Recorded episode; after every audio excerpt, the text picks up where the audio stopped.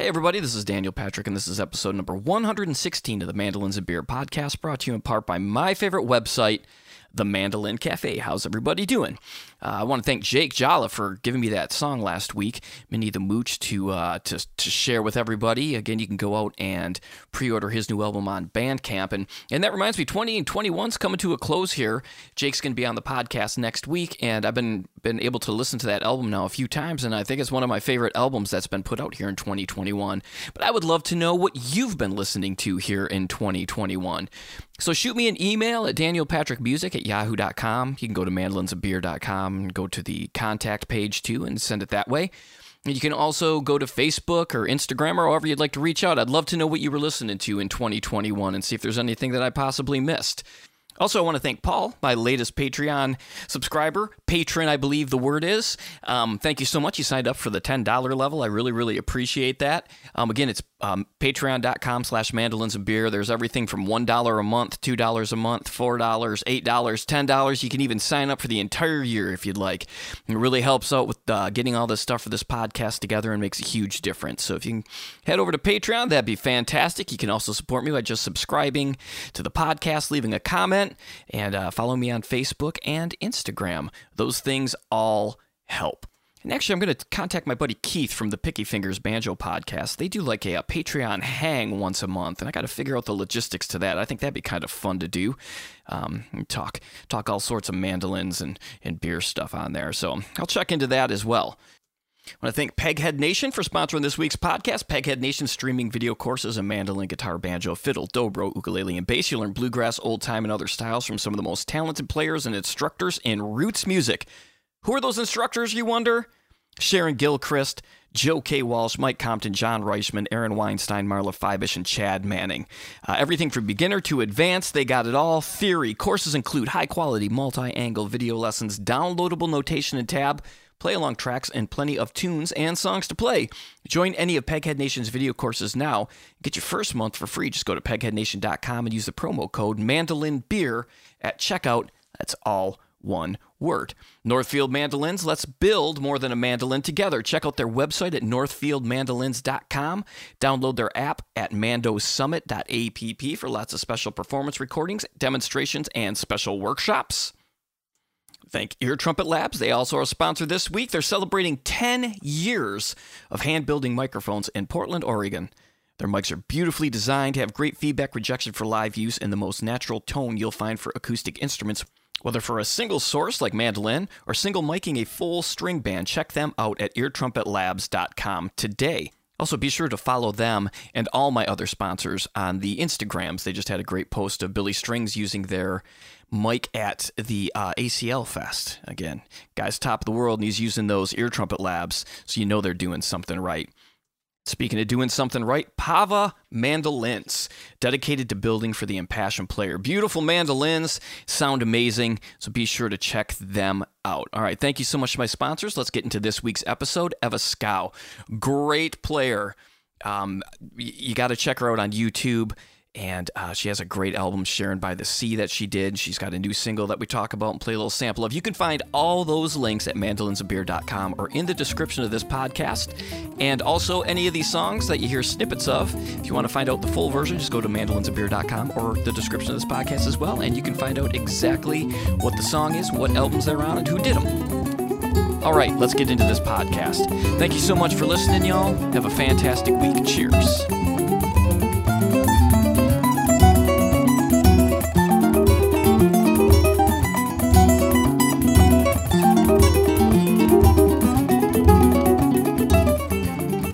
Now it is my pleasure to welcome to the podcast Eva Scow. Eva, how's it going?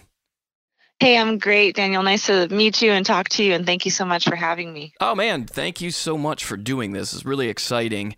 Um, I was telling you before we started this, I, I'm familiar with your name from when I got the Tone Poets uh, album that Grisman put out, however many years ago that has been now. It seems like forever, but your playing really, really stood out on that album. And that's an album filled with giants uh, because I just remember hearing that track and listening again and again.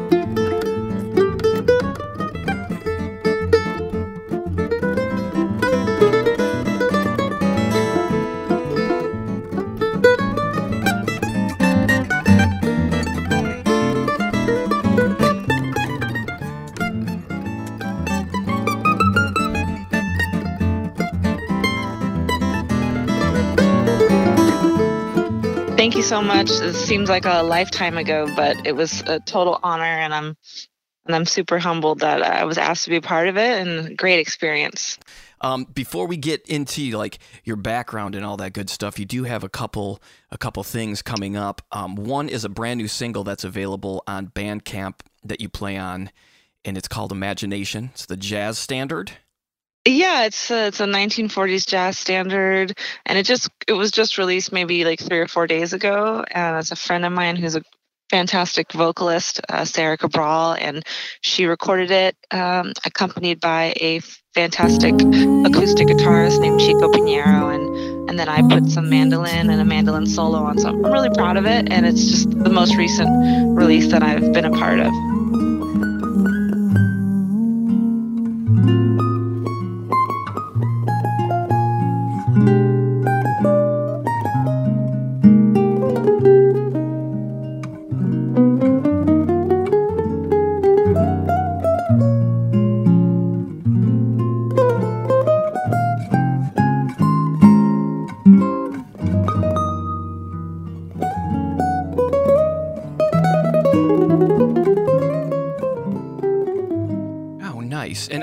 Cabral for people if they're out there looking? I'll put a link on the website in the description, but just in case people are listening. Uh, right yeah, that's it's C A B R A L. Awesome.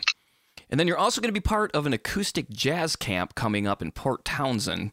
Maybe talk a little bit about that real quick. That's May 25th and 29th. Yeah, of, of 2022, I'll be up in Port Townsend, part of a acoustic strings jazz camp. Um, hosted by Centrum, which I think is like an arts organization up there. It'll be my first time joining the faculty up there, and anybody can enroll and join in the the three or four days that will be up there. And I'll be leading an ensemble, a jazz uh, strings ensemble, and and and there'll be a lot of great musicians on faculty there, uh, ranging from guitar to banjo to mandolin to fiddle. Have you done many camps, like taught at many camps before?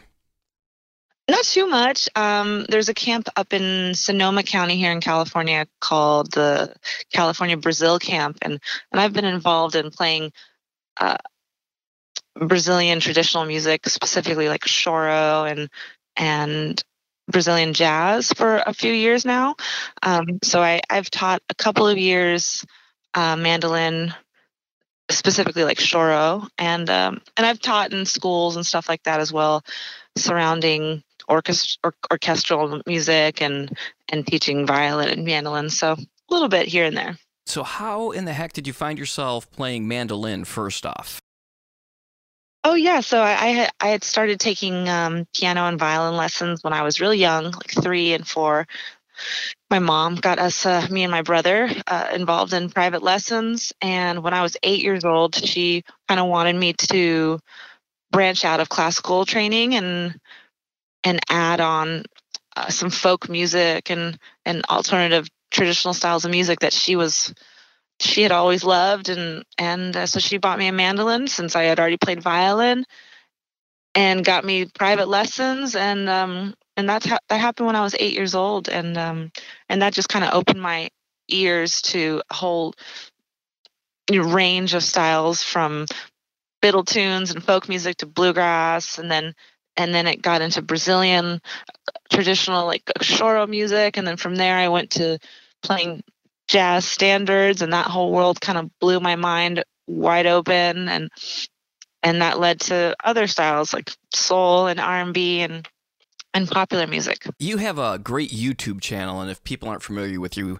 I would definitely recommend. Um, first off, you have a, a great, great album that I've that I've had forever. That's called Sharon by the Sea. And um, so I'd recommend they get that, but I would also recommend they just go right now and subscribe to your YouTube channel because, man, you put out some excellent videos and just inspiring to listen to and to and to watch. I mean, it's yeah, it's it's it's great. I really appreciate that. Thank you so much. Yeah, yeah. No, thank you for thank you for doing them. You know, so so you started classically was it was it pretty intense at that point when you were when you were young on the like on the violin, like working hard towards classical stuff, or was it just kind of like something you did every week? yeah it was just became part of my life ever since i can remember. Um, I, I, I, studied the suzuki method. I don't know if you're familiar with that. It's kind of like a yep definitely. Yeah a method of, of learning on piano and violin and i was involved in orchestras um, like youth orchestra symphony orchestras on violin at a young age and and i would go to the competitions and you know do the recitals and get the get the judges scoring and ever since i can remember and then i kind of just segued into playing mandolin and alternative styles of music and and stopped the classical um, when I was about 16. Oh wow! So you still kind of hung on to that classical background for a little bit after after getting a mandolin. Yeah. Yeah, for sure. Yeah, it wasn't like a yeah, for my mom it was like we're just going to add this on. we're not actually switching anything out. cool. So when you first got the mandolin, what were you kind of were there anything that you were kind of listening to to dip your toes into that world as opposed to the classical world or were you just kind of transferring over? Yeah, I had a teacher and he um he didn't read music or anything, so it was like I would show up with a recorder and he would just rec- he would just play a bunch of fiddle tunes um, and i would just learn them by ear. And and you know i think with that piano and that classical training my ear was pretty div- pretty like in a good place to be able to like pick up things by ear and i was just a sponge. And and um, so it was a lot of bluegrass and fiddle tunes and, and things like that in the beginning. Did you start like playing with bands at that point or anything like that or were you just kind of doing um, kind of solo stuff? Um, how did it how did it progress from taking these lessons and then kind of getting out there in the in the world for you? Yeah, so my my first gigs ever, I was about 14 years old, and I had recently met uh, professional musicians in the area who played, you know, in, in Yosemite National Park for weddings and and corporate events, and and they played acoustic music, and and they also played a lot of like the choro and um, jazz, and I didn't really know anything about that. But they did have sheet music for all this stuff, and and I was already like reading reading music at a very young age. So they would just kind of put this music in front of me and I would read it and then it just kind of evolved where they were like, "Hey, you want to start playing gigs with us and weddings and you play violin and mandolin so you can kind of cover the the classical part portion and then we can play some jazz and and so that really like pushed me in a way like yeah i wanted to play gigs outside of school and get paid. So it really you know? Yeah. So it really pushed me to like figure out what improv was and and like learn some rhythms. And it was like uh, it was kind of like a just an accelerated course of like playing with music music musicians that are better and older than than I was and also just like listening to this music on on CDs, you know, on my on my Walkman, on my iPad, like all the time. The the world between improvisation and reading off a sheet is so they're they're like so far apart in worlds. You know, I mean, I've played with people before who be like, "Oh, do you want to take a solo?" And they're like, "Ah, I can't solo unless it's like written in front of me." And I'm like, "Wow, I can't even imagine that," because you know, like because reading is tough to me because I, you know, I don't do it every day. But what was it like for you coming from that world? But how did you work from that then to be like, like you said, like learning improvisation? Yeah, it's it was like a it was like a, a gradual thing that happened because it would it would start with I would just be reading the melody, right? But there would be like the chord symbols above the melody and I would kind of be like, all right, minor, major, dominant seven, like just slowly trying to to in, ingrain in my brain what all these things meant. Um, I never took like a class on music theory. I never had like it presented to me in an organized way.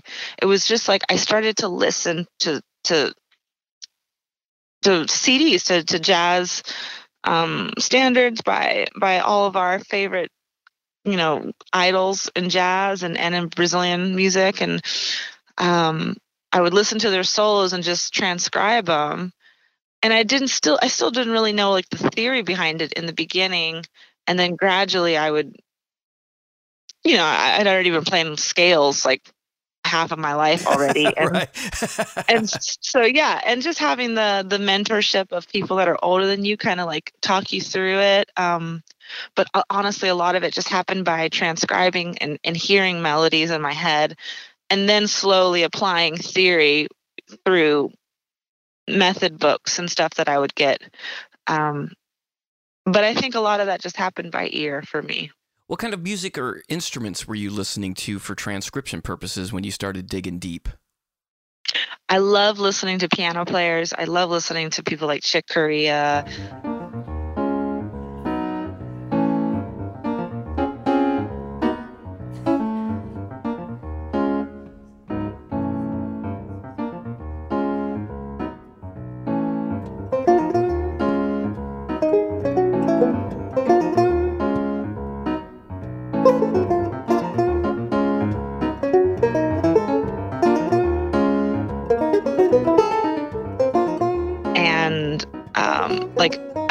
first started, I was like, oh, I got to go to Miles Davis, I got to go to John Coltrane, I got to go to, you know, Chet Baker, and and then I found myself really lo- loving to listen to like people like Sarah Vaughan and Ella Fitzgerald and and hear how they were scatting um, their solos, and it, eh, you know, just super. I was immediately attracted to like really melodic approaches of improv on on those standards. Um, and my mom had listened to to these artists when I was younger and before I even knew what it was. So some of the stuff was already kind of like in my head, uh, you know, unconsciously just kind of floating in there. So then when it was time to play, I, oh, okay, I have that, I kind of have that idea. Let me see if I can copy and emulate these people uh, in a way that doesn't sound terrible.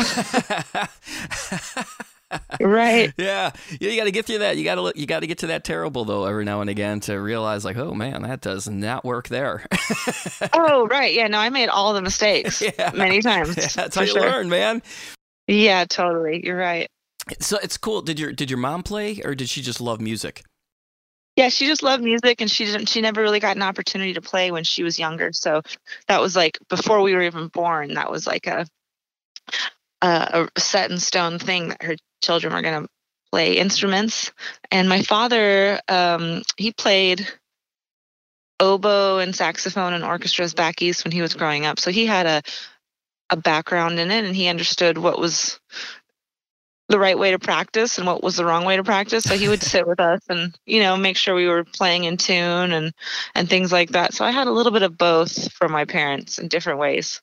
But the, I think the one thing that you had too is the support. Right. Oh yeah, for sure. Yeah, and and you know, I'm I'm very thankful. Like it wasn't really like a anything that I ever decided to do because uh, you know I started piano lessons when I was three and a half. So I I am very grateful that it was kind of like presented to me in a way where you know it was kind of part of my life. It became part of my life, part of my routine of going to school and practicing and playing outside and and I grew up in like a super isolated rural part of uh, the Sierra Nevada foothills.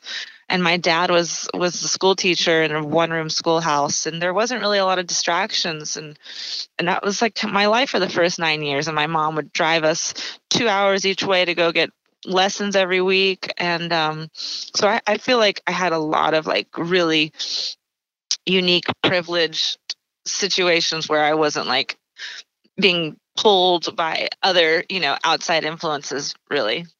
And then and then through the same group then after the the jazz standards or well during the jazz standards you kind of you kind of dove into the choro music?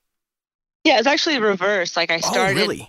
yeah i started i was playing bluegrass and fiddle tunes and and whatever i could whatever i could hear really folk music and and being um exposed to a lot of great musicians in that world and and then some folks in that same circle introduced me to choro music and they had all the sheet music. And then from there um, i started getting gigs with with these people and they and they were also playing jazz. So it was just kind of like well we kind of have to do this too because this is part of the gig and that's when i got into that world. Who were some of the artists uh in, in that in that genre that you were digging into? In jazz? Uh in um in like the choro the choro world. Oh yeah, well there's a great there's a great mandolinist um was a prolific songwriter as well in that style named Jacob do Bandolim, Jacob of the mandolin, and um, he's fantastic. And you know the, these guys in like Rio de Janeiro in the early 1900s would play um, and, and dress up in suits, and and they all had like full time you know day jobs, but they would play this incredibly sophisticated instrumental music. Um, and he wrote a lot of great songs and, and kind of like the other godfather of Choro is a man named Pixinguinha, who was another prolific songwriter in that style. And how, how do you spell that?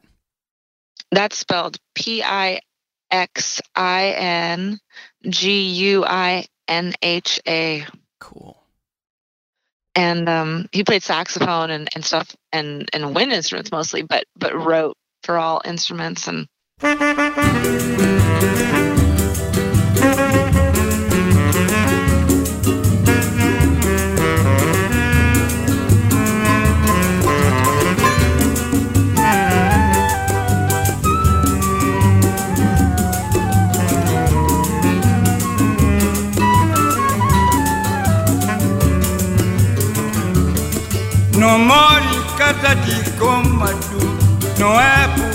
do não.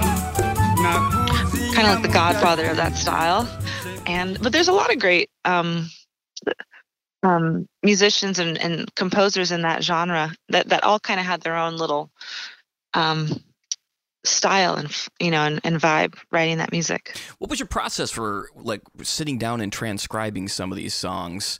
Because um, again, like I mean, it's so virtuosic. I mean, I think a lot of this mandolin music is virtuosic. I mean, yeah, you know, Bill Monroe and in that sense of stuff is like just to sit down and really learn that stuff. It's, I mean, it, it's virtuosic playing in a whole different kind of way, you know.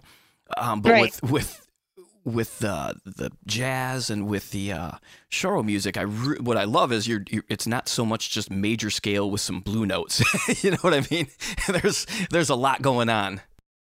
Yeah, and a lot of it a lot of it has to do with what you don't play, you know, and that's what I really learned listening to people like Miles Davis and Chick Corea and and and a lot of the jazz vocalists too you know their their approach to singing a melody that you've heard a thousand times everybody's going to do it slightly different whether it's chet baker or sarah vaughan or carmen mcrae you know eh, the list goes on and on. Um i'm sorry what was the question again? oh yeah yeah so um how did you you know when you were working on this stuff like going through and transcribing these songs did you have a like what was your process for that yeah, like so I, would have a sh- I would usually have sheet music just to kind of like jumpstart the melody. Um are we talking about choro specifically? Yeah, choro or jazz, either one. I mean, yeah, both are yeah, equally complex, and and I just love to get into the insight of like what how oh, yeah. kind of like how these things were worked on for you, and maybe it'll help somebody who's listening be like, yeah I that might be the breakthrough thing for them to hear. Be like, oh, I never thought of it that way, and take them on a, a different journey as well. Yeah, well, like specifically with choro like I had never heard the rhythms of samba and all the different rhythms that come in that genre of music because it's not just samba. It's there's a there's baião, there's all these different northeastern Brazilian rhythms, and and I had never heard this stuff ever really. Um, and so just trying to like get the feeling of how to approach playing a melody like that like do we swing it is there what what is the swing sound like in that in that rhythm is it straight um because it's a heavily syncopated rhythms um and that just like that was so exciting for me to listen to those old bands playing that music because a lot of times it was big bands that were playing this like seven, eight people, like two guitars, cavaquinho, mandolin, um, the the percussion. Sometimes there'd be like two to three percussionists. So I would just honestly, I would I, I would have the sheet music in front of me, but that was like to me like such a small part of really like um, absorbing the sound of that. I, I would listen constantly and and hear what every instrument was doing um, and hear like just basically within a measure if people were pushing the rhythm a little bit if the rhythm is playing on the front half of the beat um, hearing like the pandeiro, which is like a tambourine instrument in Brazil, kind of driving the the eighth notes, and and its swing and and then and then like the lead player would usually take a solo on one of the sections of of the song. And so just hearing how they would improvise around the melody around the chords of like a certain section in the song. And i just think like for me i just i just would listen and memorize everything that everyone was doing in one song and play it back and play it a thousand times until it was like really you know ingrained in me that i didn't have to think about it because i think that's really important to like learn something to the point where you just don't have to think about it anymore right? You don't have to think about what comes next. It's it's kind of just already in your in your bank in your memory bank in your muscle memory because you've done it so many times. And um i just can't i can't stress that enough for for for me like learning of, a, a style of music whether it's, a song or a rhythm or anything i just have to do it over and over and over again until it feels natural I mean, for me, uh, especially like when I first started trying to play like jazz or some gypsy jazz stuff, one, yeah. one of the things that I found definitely as a stumbling block before I, you know, figured out you just got to keep playing and playing and playing this song to get it But it was like I'd look at that chart and I'd try and chase the chords. You know what I mean? And then, then I was thinking too much you know, and I'm looking, you know, seeing a C sharp right. minor and then going to a G7's coming up. I where and then by then it's already gone. you know, and, and I'm I'm right. completely lost.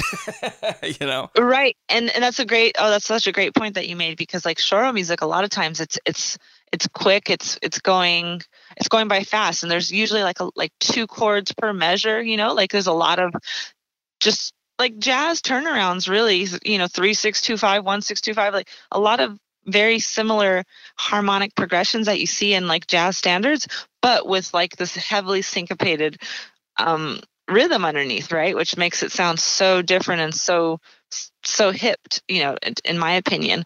So when I would think about like soloing on a song that was burning, it's you have to think about it in like long phrases, right? You have to think about it like over the span of two measures or four measures.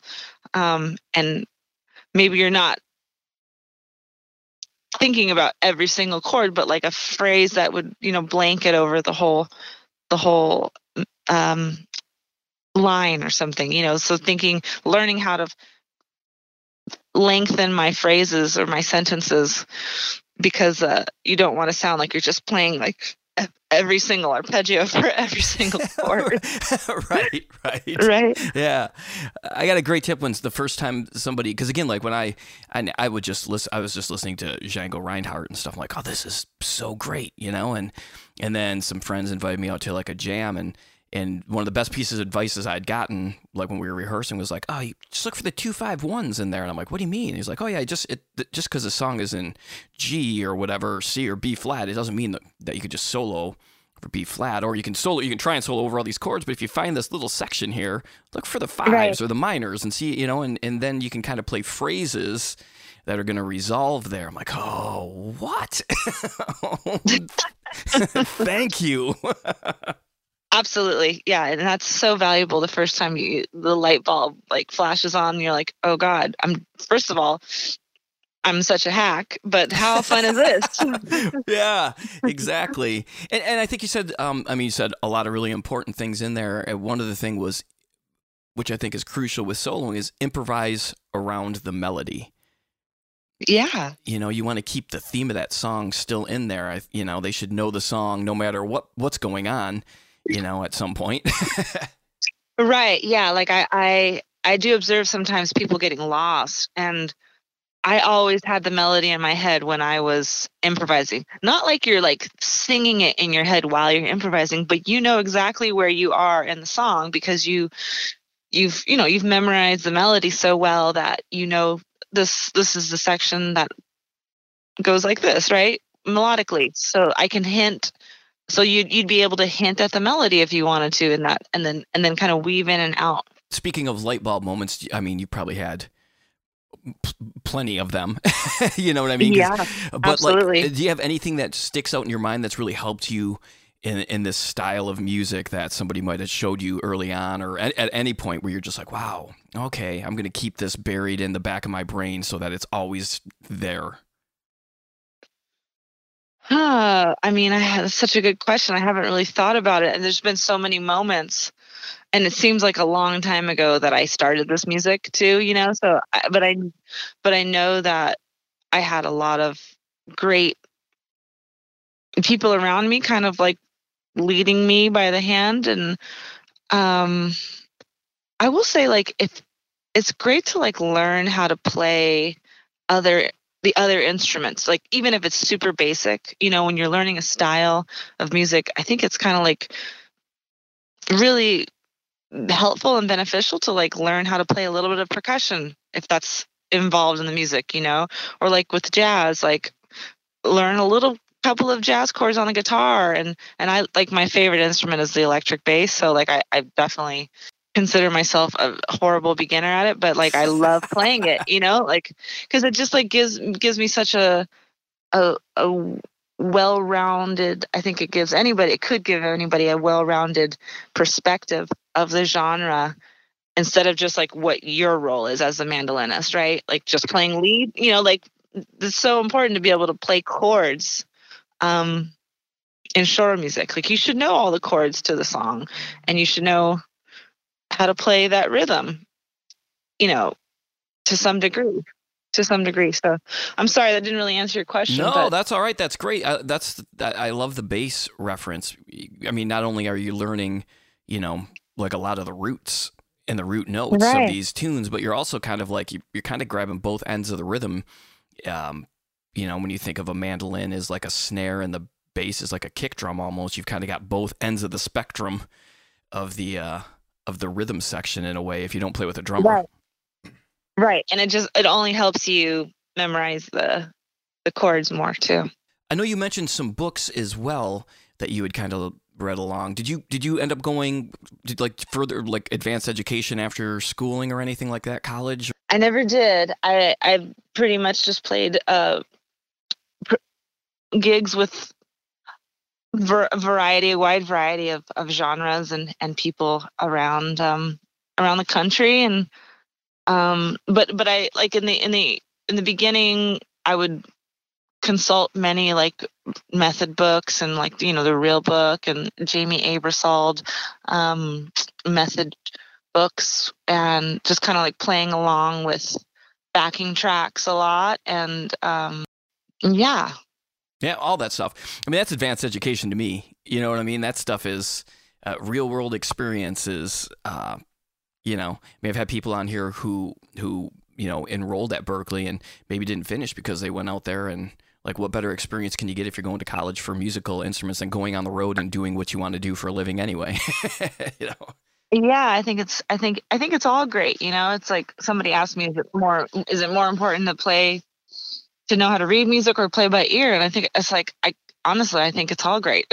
It's only going to help everything else you know the more you are able to do.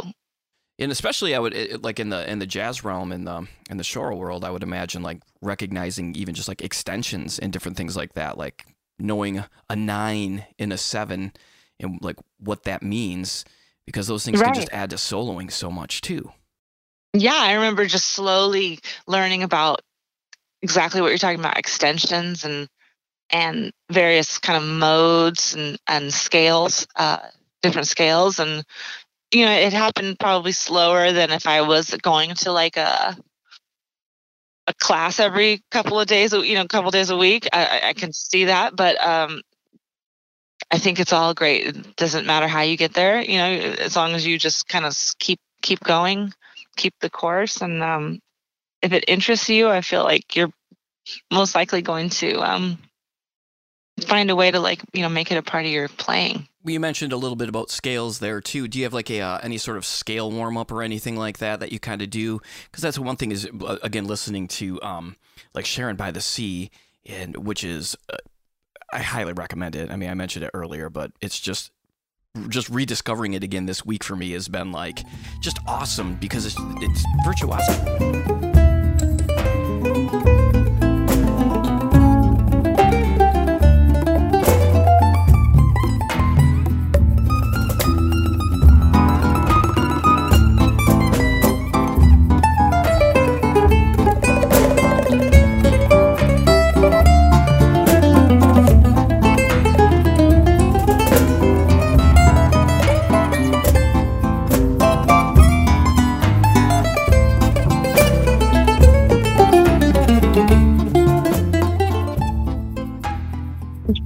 Really appreciate that. You know, it seems like that's a that's an album that I did so long ago um, with a friend of mine, Dusty Brough, who, and we collaborated and wrote these tunes and um, recorded them at my friend Mike Marshall's house. And it was like, and it was like in 2007. So, you know, that was like a, a, a while ago now, 14, 15 years almost. And um, I'm so grateful for that opportunity. And, and the songs are kind of like forever will be, you know, special to me because that's the first album I've ever recorded and and I don't really ever play that music anymore. So it's just it's just there forever, right? Um, yeah. Um, but in terms of scales and warm up, um, I, I, go back to my classical background, and I, there's variations on all major and minor scales that I grew up playing on the piano and violin, and and I grew up playing like a lot of Bach and stuff like that on those instruments. So I think like if you if you can get a partitas book, you know, partitas and sonatas by Bach, that is like the ultimate scale warm ups because things just go through every variation. That guy was like such a madman. Um, so that's what I would recommend, and that's what I've done my whole life. Mike Marshall, definitely one of my one of my favorites, um, and he's been nice. on the podcast a few different times. And um, how did you uh, how'd you meet Mike? I met Mike. I went to a, a Choro concert of his. He had a, a Choro group for a while um, out here in California, and I went and saw him play at a winery when I was like maybe a freshman in high school, and just connected and, and sat in with his band that night, and we played. And oh my gosh, really? Yeah, wow. yeah, it was great because I I had, I had just gotten into Choro music and I knew a couple of them, and and he was an enthusiast, and there were some great musicians from the Bay Area that were playing with him, and and so it was a great opportunity for me to, to just kind of meet a bunch of those people and and get in that scene, and then yeah, and then we we stayed friends, and and then he invited me to be a part of the the Tone Poets album with Grisman um, a few years later. That is amazing. What was that experience like? Yeah, like it's just it's just kind of like a blur, you know, because I didn't really know too much about the world of bluegrass living in Central California, Fresno, and um, I hadn't really gone to like bluegrass festival, you know, or listen to much bluegrass at that point. Um, but I knew that David Grisman was like an icon, and and I knew that Mike was was right there with him, and and so it was just like it was like thrilling but I didn't really know what I was doing at the same time. And and they just asked me if I would record with uh, with Mike's Choro guitarist who was in his band at the time. And I met the guy the same day that we recorded. oh wow! Get out of here. the guitarist, which was just fantastic.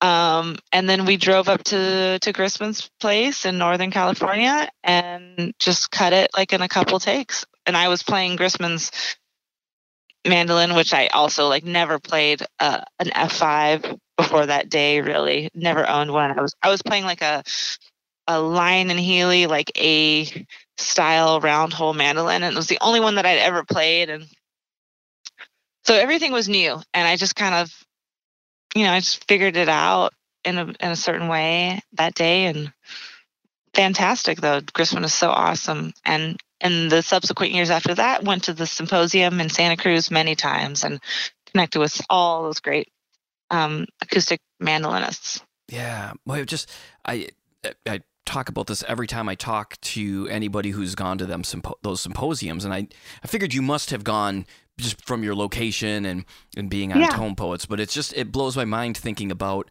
you know, like um, Jake and Sierra and yourself and Dominic Leslie and all these people at the mandolin thing just stuck with such great players like yourself and, and, and them. And it's just amazing to me.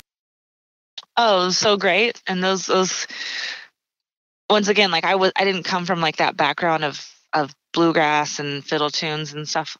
But when I saw those younger kids, because they're a little bit younger than me, like just crushing it, I was like, man, this is so incredible. Oh wow, and, that's neat. And yeah, and, and everybody had that thirst of wanting to learn other styles, Choro, and they were all open to that too, which was really cool about the symposium, how it kind of shined a light on many different styles that you know you can apply. That's what, that's one thing. Uh, another thing about Mike Marshall that's just like so amazing. I mean, he's an amazing person, but he's such an amazing player yes. that you know he he could have easily just stuck the bluegrass route, you know, and been comfortable. But he introduced so many people to Choro music. I think through the symposium and his incredible Choro releases and stuff like that. That it took these young, like you said, young, bluegrass players and you bluegrass player like myself and like, ooh, I need to listen to them. I need to listen to more to this. Right. Yeah. I mean, Mike is a obviously an incredible mandolinist, but he has a way of of of presenting other styles um, in a way where people like really want to, to, listen to it and be a part of it and learn about it. And uh, he presents it in like a, a, a really sophisticated way and he gets the bands together and whether it's just a duo or a band you know and um yeah he, he's always had a he's had a history of really you know high level recordings music. And you said did he did he kind of produce in in all that stuff your your album the sharon by the sea? No he didn't produce it. We just kind of used his his uh his studio. Cool and he had a great engineer friend who knew already about how to you know mic acoustic instruments. But no he didn't produce it. He just he was just very helpful with um with the studio and and uh, and it would lend a ear from time to time and that was nice to have that third perspective. Um but yeah. Yeah well the album sounds phenomenal I mean, thank you, thank you so much. Yeah, yeah. I mean, so it's 13 years old. Would that be 14 years old? It doesn't. I mean, it sounds like it could have been recorded yesterday. You know, it just it sounds great. That's I got to give all the credit to Dave Luke and and Mike for for having all that knowledge. I mean, I could have. You know, we could have recorded it in, in anywhere and, and it would have sounded completely different. So I'm very, very grateful. Let's talk a little bit about gear now. Um, you talked about the uh, the Lyon and Healy, but you've got looks like just looking from your videos on YouTube, you have a, you have a little arsenal of some mandolin stuff going on there, uh, acoustic and electric.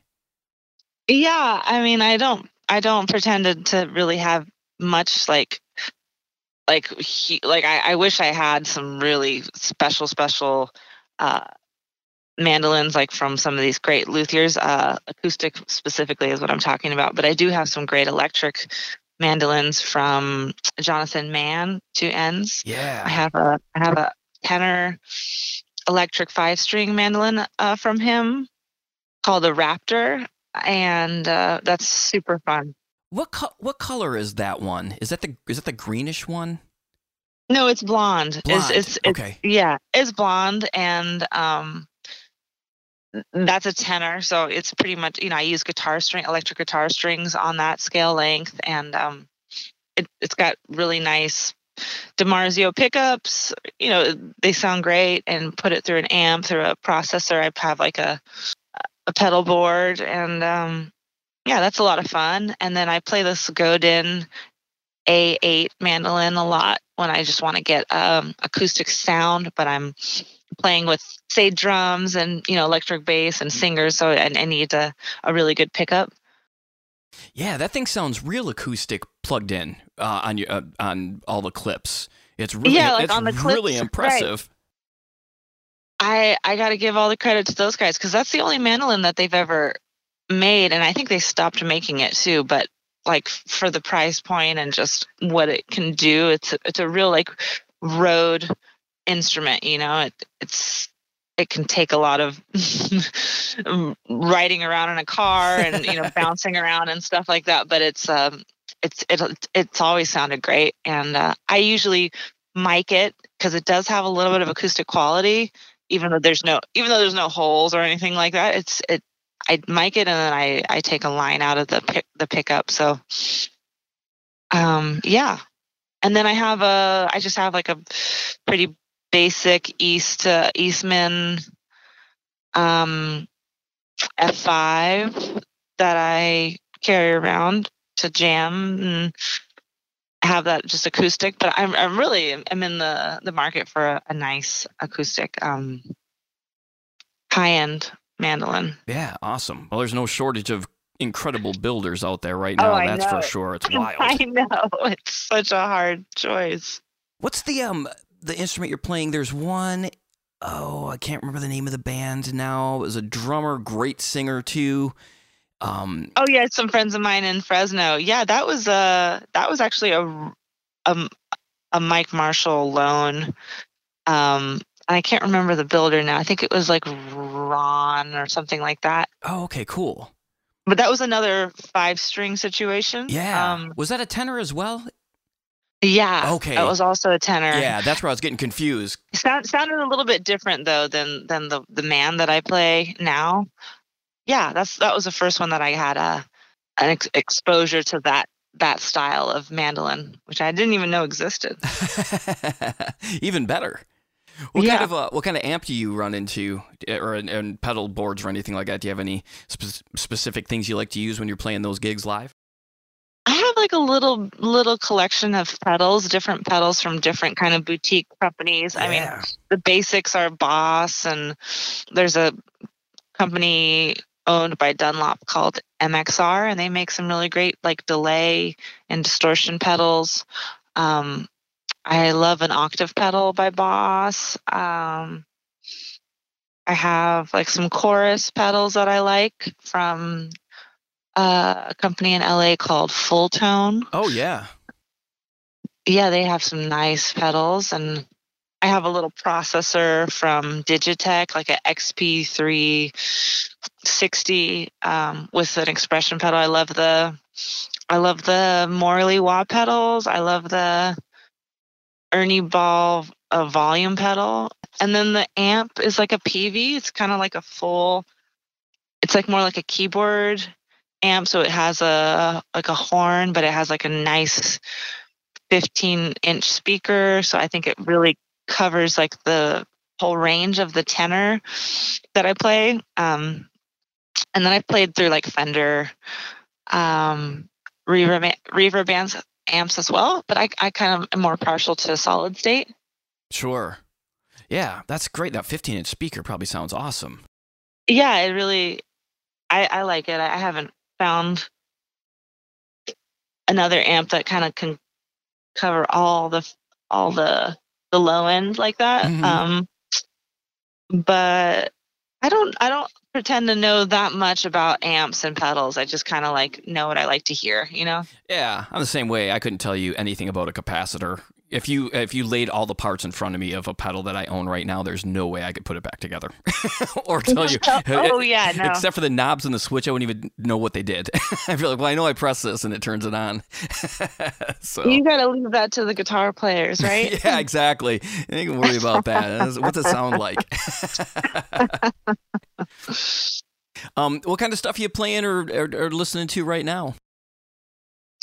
Oh, geez. So right now, I think I mentioned to you before we started. I've during the pandemic, I um, I have a friend that owns a restaurant, and I've been playing four nights a week for about the last thirteen months um, with a pianist and a singer. So we play a lot of um, popular music, and this guy uh, has kind of one of those encyclopedic minds where he even if he hasn't played the song before he can pick it out and and sing it if he's if he's heard it enough in his life. And so i've learned a lot about 80s music and 70s music whether it's cat stevens to elton john to prince to um, eric clapton and the list goes on and on and on. So i've been listening to a lot of in the last year a lot of music from those decades um, which i love listening to whether it's michael mcdonald or um, Aretha Franklin and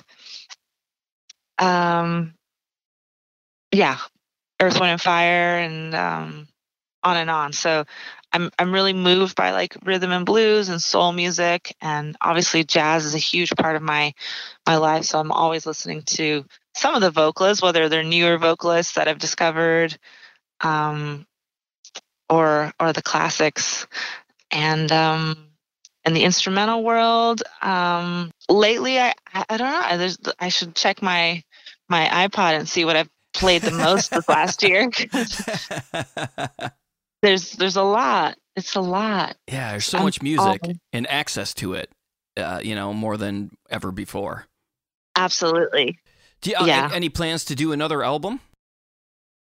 Yeah, absolutely. I mean, uh, the last year I was kind of hold up during the pandemic, and I this was when I actually most of 2020 and a little bit into the early part of 21, I was at my house recording about five different original songs that I had written in the last few years and I just decided like let's put let's put this down. Let's you know record all the instruments that you want to record on these on these songs and make a little video and throw them up on YouTube just for the fun of it. So it was really motivating for me to do that and extremely fulfilling to do original music um, and play all the instruments. So that was super fun and then I would kind of film myself sometimes doing it or a friend of mine would would film me recording it um, and so I have thoughts of like maybe remixing and and putting them out on an EP and and recording a few more. So it's just kind of like a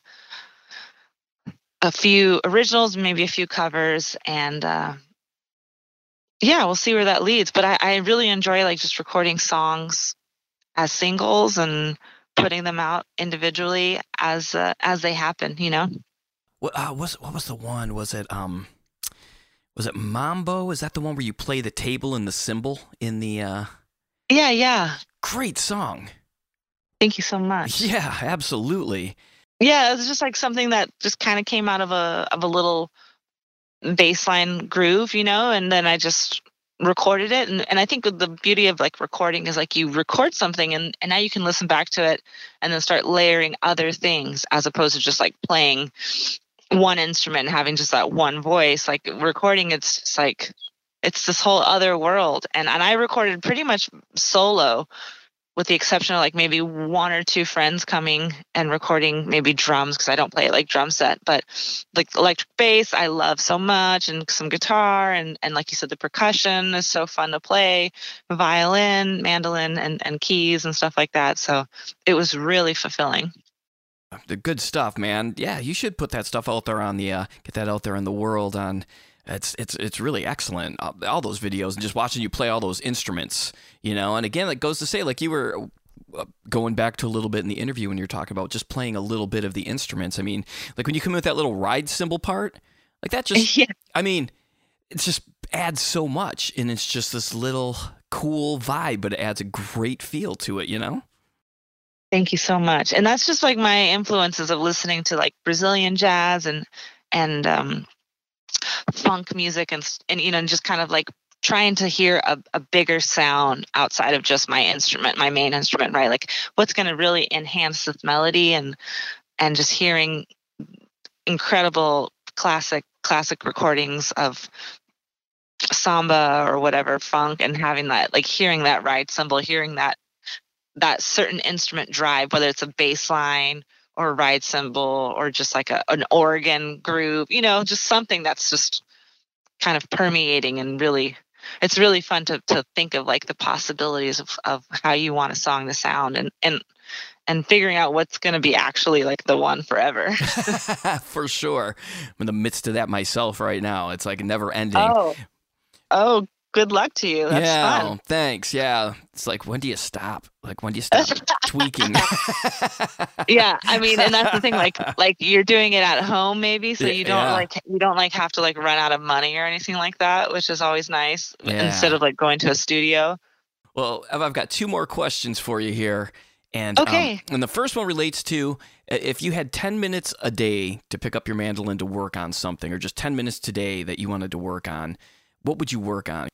Oh, like right now, I mean, there's so many things that I want to work on, but I think right now where I'm at, I want to work on what would be the main thing. Um, oh, for me, it's always like har- harmon- harmon- harmony related, like like being able to play more interesting harmonic phrases over simple progressions, whether it's whether it's a two five one, whether it's um, you know just off of a jazz standard but but really like m- refining my improv to kind of what i said earlier like what not to play and what to play right so we're not just kind of like n- figuring it out as we go, but more con- more concise and to the point, more efficient with our with our note choices, you know, and and just having a clear. So I would I would put on like an iReal Pro app probably, and pick pick a one of my favorite standards, whatever. There's there's so many, and just shed that tune for ten minutes for sure. Oh, that's awesome! Yeah, the iReal Pro app is great for especially for uh, jazz and and different things like that. That thing is like invaluable. Yeah, yeah, it's great, and it gets the creative juices flowing more, you know, and helps your rhythm and yeah, so right now that's what I would do. That's great. And then the final question is do you have a favorite beer? I do. I I don't drink a lot of beer. I prefer wine, but in my life, especially like my 20s, I remember I was um I I, I used to love drinking this beer from Deschutes Brewery up in Bend, Oregon, and they had a porter called Black Butte Porter which was great. Sounds and then and then in California, um, there's so many great microbreweries here. There's a great um, oh boy, there's a great brewery in San Francisco called Almanac, and I love like their Kolsch style German Kolsch or like a, a lighter beer. I mean, uh, usually nowadays I just go for like a lighter beer, whether it's like Corona or you know Pacifico or something like that. But there's some great like uh, German style Kolsches and Pilsners um, in this area. Oh, I bet. Man, the brewery boom has been crazy. Just like every every even small city seems to have three killer breweries you can go to now and and have and have like a really good anything style of beer no matter what you like. Absolutely, absolutely. That and you said your favorite beer was the Oberon, right? Yeah, Oberon uh, from from Bell's. Love it. Uh, yeah, I'm gonna I'm gonna seek that out. Yeah, do it. It's good. It might be it's it's seasonal, so they, it might be out of it now, but like right around March, I want to say like the release day is like March 24th or something like that when they roll it all out. But oh my gosh, sweet! It's so good. I love the name of your podcast. That's just so great. Thank you so much for saying that. I appreciate it. Heck yeah. I'll send you some stickers if you want some. I got some pretty cool, uh, some pretty cool stickers for the, the logo that I really, really like. Oh, please do. I'm ready. Oh, done. Yeah, I'll send you that in a shirt. Oh, jeez. This is Christmas for me. there you go. Awesome. oh, thank man. you so much. Yeah, yeah. So, Eva, thank you so much for doing the podcast. I really, really appreciate it. Uh, I'm excited to see what you do in the future. Uh, your playing's super inspiring. I really appreciate you. I'm super humbled that you asked me to be a part of this. I'm so grateful. I look forward to hearing your music. And thank you so much, Daniel. All right. Thank you so much to Eva for doing the podcast. You can go to mandolinsandbeer.com and or look into the description of this podcast for links to find Eva's Facebook, Instagram, YouTube, and all that good stuff, as well as a link to the Bandcamp where that new single is available. I highly recommend it. And go out and buy Sharon by the Sea. All right, everybody. Have a fantastic week. Cheers, y'all.